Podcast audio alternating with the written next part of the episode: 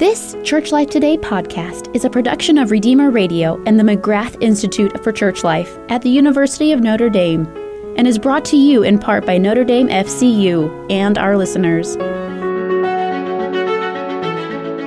The beauty and challenge of Advent is to make room for Christ. We're called to be intentional with our time and to create intentional spaces that open us to His coming. On today's show, we'll explore traditional Advent practices of time and space with my friend and colleague, Carolyn Pirtle. Carolyn is the director of the Notre Dame Center for Liturgy here in the McGrath Institute for Church Life. She oversees the planning and facilitation of the center's signature events, including the annual Summer Symposium, Liturgy Week, and other annual events like the Marian Procession and May Crowning, and one of our topics today, the International Creche Exhibit and Pilgrimage. Additionally, Carolyn oversees the McGrath Institute's blog and is on the editorial board of the Church Life Journal. She also happens to have a lot of degrees, including a master's in music theory composition, a master's in sacred music, and another master degree in theology. She brings all that wisdom and experience here to join me, Leonard DiLorenzo, on Church Life today. Carolyn Pirtle, welcome to the show. Thanks so much for having me. So, Carolyn, you've been working with the Marian Library at the University of Dayton for years now, bringing these collection of creches, nativity sets here to Notre Dame to display around campus beginning in Advent. I was wondering if you could tell us a little bit, well, about these creches that have been hosted here, just what are they like, especially for those who haven't seen them? So, this is our sixth year of partnering with the Marian Library at the University of Dayton, and they've been really, really wonderful partners to work with. They send us about 30 creches every year, but their collection is over 3,500 creches, so mm. we have yet to repeat a single one of them, which is great. it's going to take a really, really long time to yeah, make it through the collection. That's over 100 years, right? Yeah, yeah it's almost yeah. 1,200 years. I'm, yeah, I mean, I don't do math, but I will trust you. Yeah, on that. yeah, yeah. So it's it's like 120. It's going to take a long like time yeah. to make it through the collection, but it's a beautiful collection because they have creches from all over the world.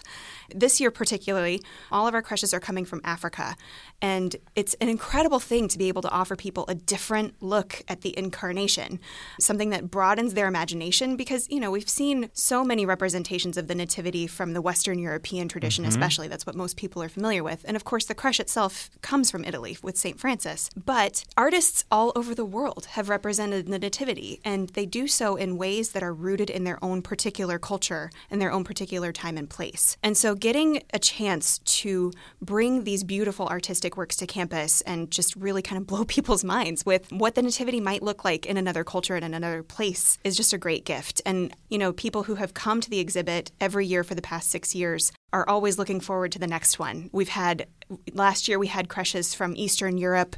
The year before they were all from different parts of Mexico. The year before that it all had to do with like the animals at the nativity, which was super fun. So the exhibit is as boundless as the imagination. Hmm. You know, I love that point that you bring up that it shows these creches give us a different look into the incarnation through different cultures. This kind of visual evidence of enculturation that yeah. the gospel has really taken root in every land among Absolutely. every people has found a home maybe yeah. not the same type of home in every place but has has made a home there yeah i mean how do people see that and engage with it here? you know sometimes it's challenging mm-hmm. like there there are some really interesting depictions of the nativity in this exhibit. You know, we have one that is beaded um, that I'm thinking of that you can see in the Eck Visitor Center. Or if you're not able to come to campus, we have a viewer's guide available online. So mm. even if you're not local, you can still go through the exhibit and kind of make a virtual tour, yeah. um, which is super cool. But this beaded creche, you know, it's it's so vibrant and it's so different from I think what many people would see in their parish churches set up, or their grandmother's, or living. yeah, exactly, yeah, yeah. their grandma's house or my grandma's house. You Who's know, the like, official decorator of the local parish, by the way? Exactly, right? yeah. So I think you know a lot of these representations are challenging in the best of ways because they remind us that there isn't just one way to view the incarnation, mm-hmm. and there isn't just one way into the gospel story, and it's it's just such a broad and expansive invitation. And for people who aren't people of faith, but they are fans of art or interested in different cultures, it can be a beautiful tool for evangelization as mm. well. So you said, you know, for those who can't come to campus, there's a little opportunity for a digital tour. Mm-hmm. Yeah. Where can they find that? They can find it on the McGrath website. So McGrath.nd.edu. I know that one. Backslash Uh, creche. Backslash creche. Yep. Okay. C R E C H E. Yep, There we go. you got it.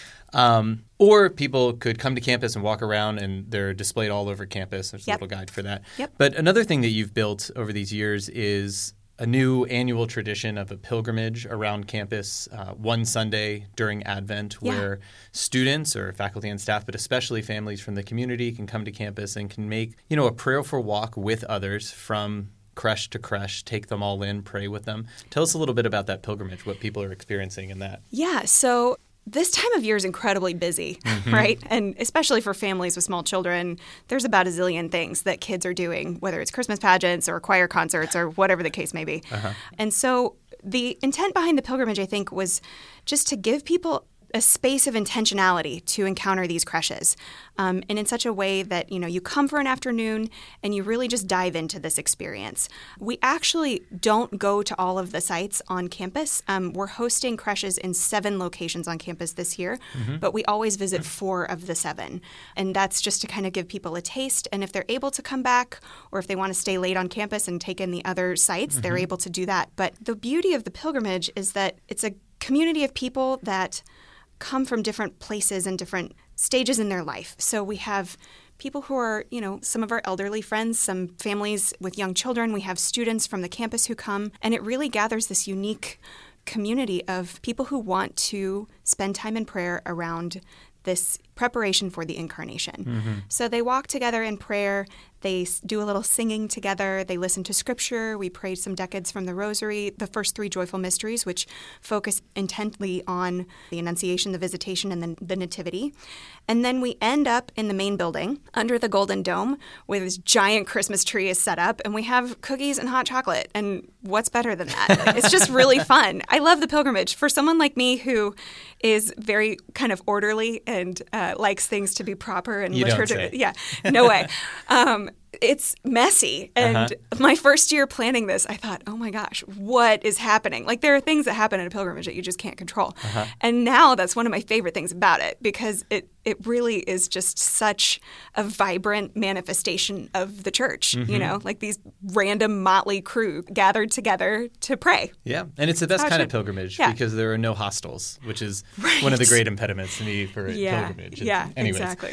But you describe this pilgrimage as a sort of fostering this space of intentionality in this uh, sort of busy, frenetic time. Yeah. Um, when nothing, well, if there is intention, it's it's dispersed intention and it's hyperactive intention. Yeah. But this is really focused and prayerful intention, Yes. and maybe the creche itself is a space of intentionality, right? If we really offer ourselves over to contemplating this in devotion. But I wanted to ask you, since you work uh, in the area of liturgy so much as program director of our Center for Liturgy, more generally, like what do you see or what have you come to understand about the importance of these types of spaces of intentionality for our life of faith, for the growth, especially of our Catholic identity, of our practice of our spiritual life? Yeah. So, what I love about the creche exhibit and the pilgrimage is the fact that it's rooting us in this tradition of prayer and devotion that's been going on for centuries. Mm-hmm. And there is such beauty and richness in the tradition of setting up a nativity set, whether it's in one's parish or in one's home. If you ever watch a child set up a nativity set, they do it so lovingly and so hmm. carefully. And I have very vivid memories of being tasked with setting up the nativity set in my home growing up. And then, you know, that task was passed down to my younger siblings as they got old enough to, you know, not break the ceramic, right? Is your um, youngest brother there yet?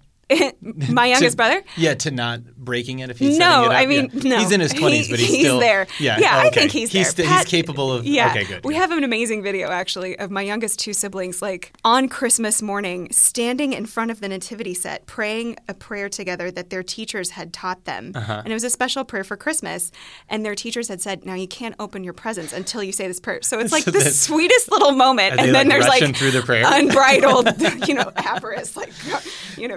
Baby Jesus, amen. yeah, exactly. Right. It's like, where's my Nintendo? Uh-huh. So, um, but I think you know, Baby the, Jesus, Nintendo. exactly. I mean, but the the great thing about this is that like those two things can be held in a fruitful tension yeah, together, yeah. and the creche I think allows us to do that. You know, and it's a sign that we set up in our homes of what we're actually preparing for, what we're actually celebrating. And I think so many people have so many vivid memories like that of, mm-hmm. you know, we have a life size creche outside of my parish back at home in Wichita, Kansas. Mm-hmm. And I have distinct memories of like walking around inside the life size creche, kind of like um, Kevin does in Home Alone when he like hides in the creche, which is such an amazing use of a creche. Like yes. if you're going to escape bad guys, like that's go find the. That's it. the way yes, to do it, hundred percent but they create these memories and they, they create these touchstones of faith that you can keep returning to throughout your life and mm-hmm. that continue to grow with you. Mm-hmm. Like as I set up my own creche in my own home this year, I did it with the same degree of care and love that I had as like an eight year old kid. Mm. Like there's still something so special about that to me. And and that's and I know that will continue to be the case as I grow older. Mm. You're listening to Church Life Today and Redeemer Radio. We're talking with Carolyn Pirtle, Program Director of the Notre Dame Center for Liturgy here in the McGrath Institute for Church Life. So, in talking about the, especially this pilgrimage, but the creches in general as a special space, an intentional space, I wonder if we could also talk about the intentionality of time, mm. especially here during Advent. And I wanted to ask you about something else you've worked with, which is a particular traditional set of prayers that come just about this time of year, starting December 17th. Yeah. Uh, which is the praying of the O antiphons. Oh, yeah. Sorry. it was inevitable. It, it really it was. was. It's out of my system That's now. Right. We're okay. good to go. All right. We got it. Sorry, everybody. Um, um, for those of us who may not know very much about these prayers, praying the O antiphons, or for those of us who know something and might want to know more, tell us a little bit about these these prayers, how we pray them, why we pray them. Yeah, so the O antiphons are prayed during Vespers, which mm. is the evening prayer of the church. It's part of the liturgy of the hours. And they're antiphons, right? So they precede the praying of the Magnificat, which is the Canticle of Mary. It's prayed every night in evening prayer throughout the world basically at every hour of every day because someone somewhere is always praying the liturgy of the hours, right. depending on time zones, right? So you think about the responsorial psalm that we sing on Sunday at Mass. Mm-hmm. There's an antiphon that goes with that, and then we have the psalm verses. Right. So these O antiphons are the antiphon that precedes the Magnificat, just like the antiphon for the responsorial psalm. And there are seven of these antiphons, and we begin praying them on December 17th and each of them begins with the word O, which is why they're called the O mm-hmm. antiphons, mm-hmm. and then they're followed by some sort of title for the Messiah that's usually drawn from Old Testament imagery. So it's a beautiful bridge um, between the Old Testament and the New Testament, and it allows people who pray it to focus on a different facet of what it means for the Messiah to come and what kind of Messiah this is that we are waiting for. And what's really cool, like these different titles. So December 17th is O Sapientia, which means wisdom. December 18th is O Adonai, which means Lord. December 19th is O Radix Jesse, which is the root of Jesse, which mm-hmm. is a mm-hmm. beautiful image from Isaiah. December 20th, O Clavis David, which is the key of David. December 21st, O Oriens, O Radiant Dawn.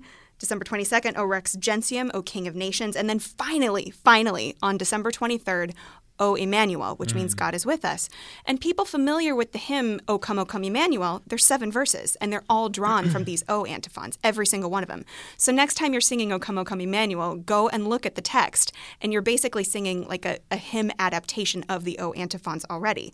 But what's cool is if you take the Latin titles mm-hmm. and you put them in reverse order, so starting with Emmanuel and working your way back, uh-huh. it's a reverse acrostic. So you take the first initial. We're into crazy church lady yeah, stuff now. I know, okay, right? It. it's a reverse acrostic. So if you uh-huh. take the first initial of yeah. each title and start with December 23rd, work your way back, it spells out ero cras which translated from the Latin means tomorrow I come, oh, which is super yeah. cool. So it's like this intensification of the preparation for the coming of the Messiah at mm. Christmas. And so the O antiphons, they're ancient, right? They go back a really, really long time.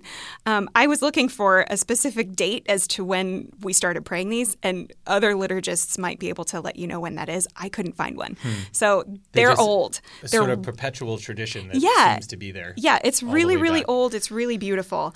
And if you're looking for a way to kind of really ramp up your preparations, or if you feel like Advent hasn't been going very well for you this mm-hmm. season, and you know, you talked about time, carving out even just three or five minutes of your time Yeah. to read through the O antiphon for that day and meditate on what it means to say that Jesus is the fulfillment of that particular O antiphon, Mm-hmm. it can be a really great way to kind of reorient Advent if it's been kind of if, if you've been on the struggle bus, you know, with your Advent preparations and your Advent practices. It's like last chance advent. It right? really Yeah. is. Yeah, absolutely. And it's a really easy way to kind of enter into that space and carve out even just five minutes of time for that. Yeah. Oh, I haven't done Advent very well. Oh, yeah. Yeah, Yeah, okay. exactly. You know what was coming to mind as you were reading those titles, all, Yeah. Uh-huh. all of which are drawn from the Old Testament, is that famous line from St. Jerome ignorance of Scripture, of ignorance of Christ. And as you were reciting those titles, I was thinking, you know, something like ignorance of the title of Christ is in some ways ignorance of our own hope. Like Hmm.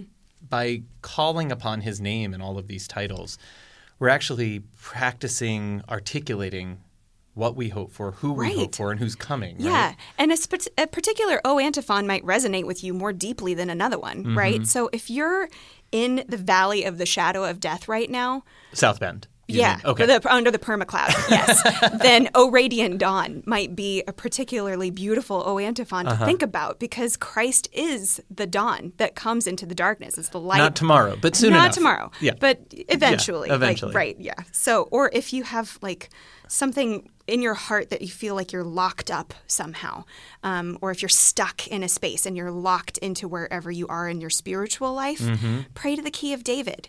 And he will open what no one can, no one will shut, and will shut what no one can open. Hmm.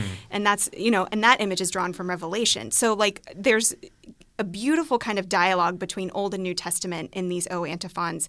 But even if you're just kind of approaching them from a, a base, kind of a, a practical sort of beginner's standpoint, they still offer something really beautiful. Well, and one of the things I love about the prayers that are given to us that we don't choose, in other words. So that Mm-hmm. Yeah. sounds like it's taking away our freedom, but there's something else that's going on there. Like the prayers that are given to us, we pray words that we wouldn't have prayed otherwise. That Absolutely. These aren't necessarily the words I would want to pray right now. They're the Yeah. prayer, they're the words that are given, but perhaps at some point those will be the words I need. That'll be the prayer I need, and I've practiced them. Yep. And in another way, maybe they're not the words I need, the prayer I need right now, but they're somebody's prayer, right? Absolutely. And so this is the communal prayer of the church. Exactly. Right? Yeah, absolutely. The solidarity that comes Mm. from giving your will over to praying words that aren't yours Mm-hmm. and trusting that you can offer them on behalf of somebody else Mm. is a great gift. You're listening to Church Life Today on Redeemer Radio. We're talking with Carolyn Pirtle, Program Director at the Notre Dame Center for Liturgy here in the McGrath Institute for Church Life. Now, one last thing about these O antiphons. Um, you've collected some reflections of these first into a series of blog posts. You edit our McGrath blog. Yes. Um, but then put them together into a free resource, a prayer resource Yeah. that's a, available online. Right. Tell us a little bit about those reflections and what people find there. Yeah, so basically, we just have different writers. Um, some of them are from our theology department, um, some of them are staffers here in the McGrath Institute, and uh, we basically just asked people to do what I've kind of proposed already is to just reflect on these O antiphons in light of where they are or in, in light of where other people might be in their spiritual lives. So we've collected all of these into a short ebook. You know, none of these installments is more than a thousand words, so it would take you maybe five to seven minutes to read each reflection each day. Mm-hmm. And they're available for a free download at uh, mcgrath.nd.edu backslash resources. Resources, Yeah, okay. so they're they're all available there, and um, it's a really beautifully you know there's a beautiful icon on the cover that you can pray with as well. And yeah, I just I think it's a really great way, as I said, to kind of intensify your preparations um, for the coming of Christ at Christmas. Well, and it's available online, but I've printed it out. I have it here. It's Yeah. sitting in front of me, right? So one of the great things about printing it out is you can take it home. Absolutely, And yeah. Mm-hmm. we can pray this with our kids. My wife and I could pray it together. We could pray it separately. Yep. But it's so beautifully designed too that it looks like something you want to pray with, Right. which is important. Yeah, right? it like is. It's not just on you know haphazardly put together. It looks like it's meant to be intentional and Absolutely, prayerful. yeah, yeah. Really lovely. Beauty is important. Indeed. All right, so we've talked about uh, the intentionality of space and preparations through these creches and the creche pilgrimage, the in- intentionality of time and the praying of the O antiphons, another important Advent practice. Why don't we get to some things that really, really matter now? 'Kay. So, our third installment. Let's talk about holiday movies. So, this is the other way in which you get ready for Christmas. Um, Well, let's just put it out there. Give us give us some of your your t- okay. You have to limit it to like Okay. Let's say three. Three? Like yeah. So you can go beyond that, but that's this is really difficult I know, but here because- you're gonna have to start with three. All right. And then you can have another. let me preface this by saying I have a collection of about I want to say there's like 18 movies that I consider holiday in my collection. Okay. And it's a it's a sense of progressive solemnity for me. So some of them are some of them are only vaguely holiday. Like Yeah. While You Were Sleeping is one that I love. and Because there's, like, a because Christmas tree it starts somewhere at, in no, there? no, Okay. it starts at Christmas. Oh, like it does, the whole thing starts at Christmas and it wraps up around I was New sleeping Year's. already at that point, yeah. I, okay. I'm just kidding. I love that movie. I'm um, just trying to. But Harry Potter and the Sorcerer's Stone, I would also consider a vaguely holiday movie because there's part of it that takes place around Christmas time, and there's also just some vibe in that movie that makes me think Christmas. The Chronicles of Narnia, The Lion, the Witch, and the Wardrobe, Yes. another vaguely holiday movie, right? well, Father So, Christmas. Is yes. Right. Yeah. Yeah. Always winter, never spring. Always winter, never Christmas. That's it. Um, and so what I do, this is so, this is real nerdy, everybody, but I kind of, I, I arrange them in order of progressive solemnity. So like I Like start on your shelf. and I, I can send you the list. Okay. Yeah. Um, We're gonna have to, folks. We'll post the list. Yeah. I'll, I'll put it together the for you. But films of progressive solemnity by Caroline. according to Pirtle. Okay. Yeah, at Life at Pirtle's house. Um, so I start in like early December or even late November, Uh-huh. and I just gradually make my way through. So Yep. like the holiday with Jude Law and Cameron Mm-hmm. Diaz, like that's in there. Um, Bridget Jones's Diary is even in there. So like because it ends at Christmas time. Yeah, yeah. Anyway, so those are kind of my vaguely Christmas movies. Okay, but once we get into the high holy days, right? Okay. the higher ones, I would Three. three. I'm giving you right. three. Tell me three. Okay, so I'll work backwards, right? In my family growing up, every Christmas Eve, Yep. we watch Scrooge. Okay. Not Scrooge, duh, with Bill Murray. This is Scrooge with Albert Finney, 1970. open D, just no the D, name, yeah. no D. Uh, 1970 film starring Albert Finney. It's a musical adaptation of A Christmas Carol. Okay. This is the best adaptation of the Christmas Carol story. You will not you will not get me to say anything other than that because Okay. the music is extraordinary. So what we do in my family is we turn off all the lights except for the Christmas tree and then we cue it up and by you know 30 seconds in someone's already crying because the music is so beautiful. But like I defy anybody to watch the scene where Scrooge has his conversion moment dry-eyed. It's so extraordinary. It's just beautiful. So that's number that's, That's- my all-time favorite Christmas movie. Okay, so that's number one. That's Christmas Eve. I'm writing the night down. before Christmas Eve. Christmas Eve. It's a Wonderful Life, Okay. which again has a super Catholic imagination because it's Frank Capra, right, who was very Catholic in his filmmaking. Jimmy Stewart is just one of the greatest American treasures that's ever been. So is Donna Reed. She's just extraordinary. It has a lot to do with like Saint Joseph and angels and intercession. And so if you've never seen this movie start to finish, do yourself a favor and just watch it because most of us have seen the really famous scene where Jimmy Stewart's running through Bedford Falls like he's, mm-hmm. you know, on crazy pills or whatever yelling Merry Christmas at everybody that passes by. The whole film is extraordinary. And then the third, okay, so I don't like to kind of, I always reserve, anytime anybody asks me for my top three anything, I reserve the third to keep open on rotation. Uh-huh. Okay. Because I So this is today's number three. So to- one and two are enshrined. Yeah. Okay. So today's number three. Is this December 22nd then? Because you're going so back. this would be yes, You December definitely watched 22nd. this December 22nd. Yeah. Okay. So for me, I think mm, this is tough. I'm gonna have to go with White Christmas this year. All right. Just because I and I've already kind of broken my rule, but I watched it with my sister over Ah. Thanksgiving because it's her favorite. I think one of her favorite Christmas movies of all time. And she and I were together for Thanksgiving. Did you adjust your own personal I calendar? did. Like I gave over my will. January you know, now? I Yeah. gave over my will Okay. to the desires of my sister, Uh-huh. and we watched it. And you know, there's It's a little bit like Frozen. No, sorry, you, you don't want that connection. I know you have deep problems with the movie Frozen. We won't go there. We won't That- go there. That'll become yeah, dark radio. So. White Christmas, I would say, is definitely up there. But also, like a Christmas Story is a classic. That's another. That's another. That's one another in the, top three. in the rotation. Yeah, Okay. and even Home Alone. I think Ah. Home Alone is hilarious. Um, I borrowed your copy to watch you with did, my kids recently. yeah. I was Yep. really happy to be part of your introducing your children to that moment in pop culture history. Yeah. because it's just so great. Oh, also the Muppet Christmas Carol. How many? I said three. You're now I up know, to I'm up to- seven, six. Listen, Muppet Christmas Carol. I'm, writing pretty, them down. I'm pretty impressed with myself for keeping it that limited. we are gonna have to somewhere publish this film's a progressive solemnity. Oh, yeah, put- totally. Okay. Yeah. I'm gonna put this up somewhere. Yep. All right. Uh, do you want to be scandalized and know Sure. my top three. Yeah, like they're just enshrined. Hit me. I'll go with number three down Okay. to two. So I think number three. I just remembered is- one I forgot, but go Oh. ahead. I'll, I'll let you. I'll let you give us another after this. Elf. Sorry. Number three is Elf. That- so we agree on this. You're not Yes. scandalized. Yeah, Okay, no, so Will Ferrell and Elf, uh, family favorite, Infinitely quotable. infinitely Yeah. quotable. I mean, this is what you and I do Yeah. much of the time. We're quoting things, and our colleagues have no idea what we're yeah, talking we about. need to have catch, like a we- translator. yeah, we catch them up afterwards. so true. Elf. Number two, and I know you don't like this, is uh, Christmas Vacation. Yeah. National Lampoon's Yep. Christmas Vacation. Yep. Also infinitely quotable, but It is. It is. But I haven't seen it enough to be able to infinitely quote it because Okay. I, I saw it before I was old enough to be able to see it. Like I, I saw it in Mm. it theaters. like that with me with Yeah. Nightmare on Elm Street. Right. Yeah. kidding. So I'm old enough that I saw it in theaters, right? And I think I was seven, maybe eight, and I Uh-huh. just didn't. I didn't understand what was going on. I just knew that it made me uncomfortable.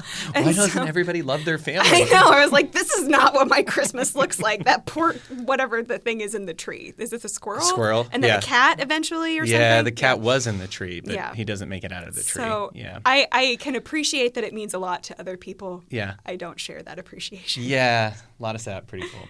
Um, number one, this is this is the controversial one. Okay. Like you post this on the social medias and people go crazy. Mm-hmm. I think I'm just gonna say the best holiday movie is Love Actually. Yeah. yeah. So you've said that before. I know. Yeah. Why? it- um, well, I think I love the humor and I love the various storylines. There's Mm-hmm. Yeah. one storyline, of, of course, I think everybody would take out because it makes you deeply uncomfortable. Super uncomfortable. Super I uncomfortable. exactly which one Yeah, talking everybody about. knows But in the end, it's actually kind of sweet.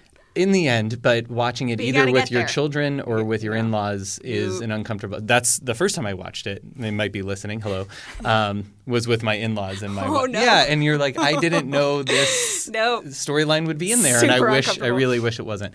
Uh, other than that, it's so I think it's great humor. Mm-hmm. Um, it's quotable. Yes. This is a big thing Yeah. for me. It's got to Yeah, be yeah, yeah. quotable, right? Alan Rickman, R.I.P. Alan Rickman, Yeah. come on, Yeah. bring the heat, brother. Yeah. Um, and I never get tired of it. Like Right. I think that's I think that's part of what's Yeah. Mm-hmm. you know the test here for any of these uh, annual holiday movies is like you can watch it one year to the next and you're not like, well, I'm kind of growing tired of this one. I just don't grow tired of it. No, I don't My wife and. I usually, if we especially if we have like things to put together Christmas Eve, that's on in the background. Awesome. Right? Yeah, I've done the same thing. So if you had one favorite line from that movie, what would it be? Uh, gosh. Well, ones that I could say on air. Um, I think it might be just about any of uh, Rickman's responses. like when Oh, he's yeah. talking to Laura Linney and Yes. Uh-huh. they're talking about the crush on Carl. And he's like, does, does he know? know? Does Yes. Carl know? Yes. Right? Like Yeah. just the cool, obvious way in which he does that. Yep, he's so it. great. He's so great. I think if I had to pick a favorite line from that one, it would be there was more than one lobster present at the birth of Jesus. Absolutely. Like, right? That's just so perfect. It is. Because who hasn't seen a lobster at the birth of Jesus? You'll see them in our creches if you come to the exhibit. So the under we're gonna have undersea creches here Yeah, before long. exactly. Okay. Perfect. All right. Well, we've filled up all our time, unfortunately, but thankfully we got to holiday movies uh, after yeah. following up creches and the O antiphon. So, Yeah. Carolyn, thanks for spending time with us today. it's been a delight. Thank you. Thanks everybody out there for joining us on Church Life today. This Church Life Today podcast is a production of Redeemer Radio and the McGrath Institute for Church Life at the University of Notre Dame and is brought to you in part by Notre Dame FCU and our listeners.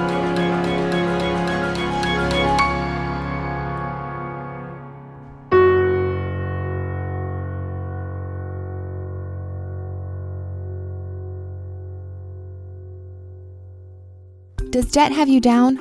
Are you worried about your credit cards, your mortgage, or keeping your car? Notre Dame Federal Credit Union can help. Our people are trained to be financial physicians. They can give you a checkup, help you to heal, and then stay healthy. Don't be embarrassed, it's why we exist. When your body is sick, you go to see a doctor. When your finances are sick, you go to see the friendly folks at Notre Dame Federal Credit Union. You already share our values. Why not share in our benefits?